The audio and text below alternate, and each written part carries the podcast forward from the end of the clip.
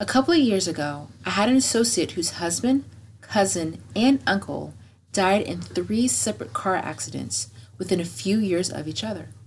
As a result, she developed amaxophobia, a fear of riding in cars. Exaggerated grief, like many other types of grief, is a delicate matter. On one hand, you're grieving the loss. On the other hand, you develop symptoms such as phobias that are now equally impacting your daily functioning. Learning to manage exaggerated grief can be challenging, but you can do it. That's an excerpt from the show. Today, we'll be discussing exaggerated grief. And here's the intro.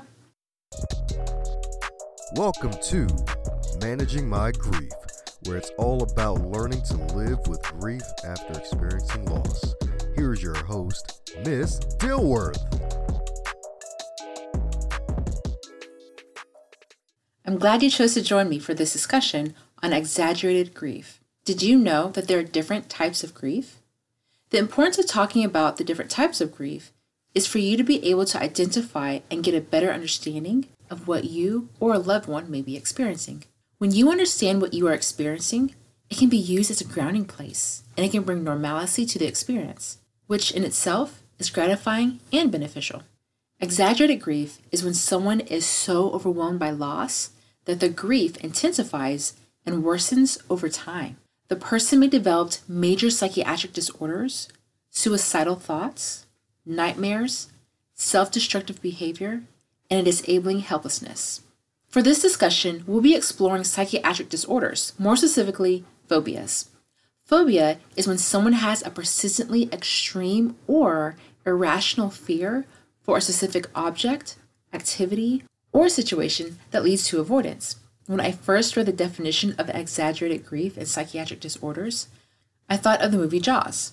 For those that haven't seen the classic movie Jaws, it's a scary film produced in the 70s by Steven Spielberg. It's a story about a shark that terrorizes a beach. The police chief wants to shut the beach down, but the mayor decides to keep the beach open in hopes of not losing revenue from tourists. As a result, many more get killed by the shark. I won't spoil the movie, but I will say that it was such a hit, others have made remakes, but didn't reach the same success as Steven Spielberg's. My mind thought of Jaws because of the psychiatric disorder phobia. Take a moment to imagine being one of the people who witnessed your friend or loved one being attacked and killed by a shark. Not only do you grieve the loss of a friend or family member, but you begin to develop an intense fear of large bodies of water and sharks. So much so you avoid anything that has to do with large bodies of waters and sharks. Visiting a lake is out of the question. As time goes on, nightmares get worse and a phobia is developed. You are now experiencing exaggerated grief. Agoraphobic came to mind due to having several friends and family members who enjoy hunting. I also have several friends, including myself, who like to go camping and be in nature. Agoraphobic is a fear of wild animals. After hearing about or witnessing a loved one being killed by an animal, that in itself can result to someone experiencing exaggerated grief. More specifically, a phobia such as agoraphobic. A couple of years ago, I had an associate whose husband, cousin, and uncle died in three separate car accidents within a few years of each other. As a result, she developed amaxophobia, a fear of riding in cars. After many years of therapy, she learned how to consistently distract herself while in the car to avoid a panic attack. Another phobia is dromophobia, a fear of crossing the street. Witnessing or hearing about a close companion who was killed while crossing the street can definitely cause someone to develop this type of phobia. Arsenophobia is a fear of fire. Nosocomophobia is a fear of hospitals. Pathophobia is a fear of diseases. Pharmacophobia is a fear of taking medicine. Siderodromophobia is a fear of trains, railroads, or train traveling. And there are so many more phobias that can be developed while experiencing exaggerated grief. Keep in mind that if a specific phobia existed prior to a loss, that phobia may intensify after a loss. So, what to do? Exaggerated grief, like many other types of grief, is a delicate matter.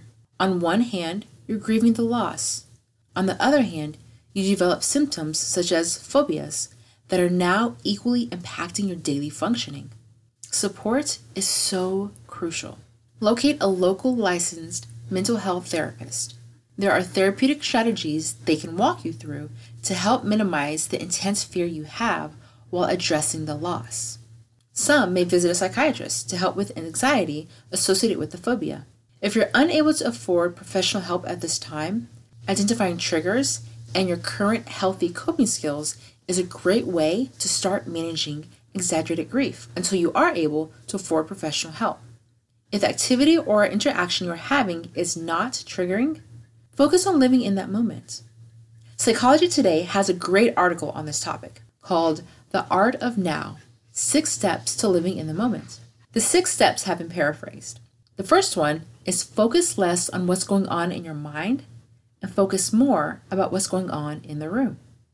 Number two, relish or savor what is going on in the present moment. Number three, engage in mindful, deep breathing. Number four, lose track of time by becoming engrossed in a task. Number five, accept that some things are beyond your control. And the last one, try to notice new things in an everyday situation.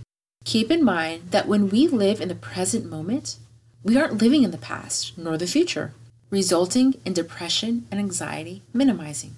Learning to manage exaggerated grief can be challenging, but you can do it. To connect with me to share your thoughts or to provide suggestions for a future show, contact me at missdilworth.com. To learn more about grief, click on another show. To attend a grief workshop, go to managingmygrief.net. Have a productive day and live in your greatness.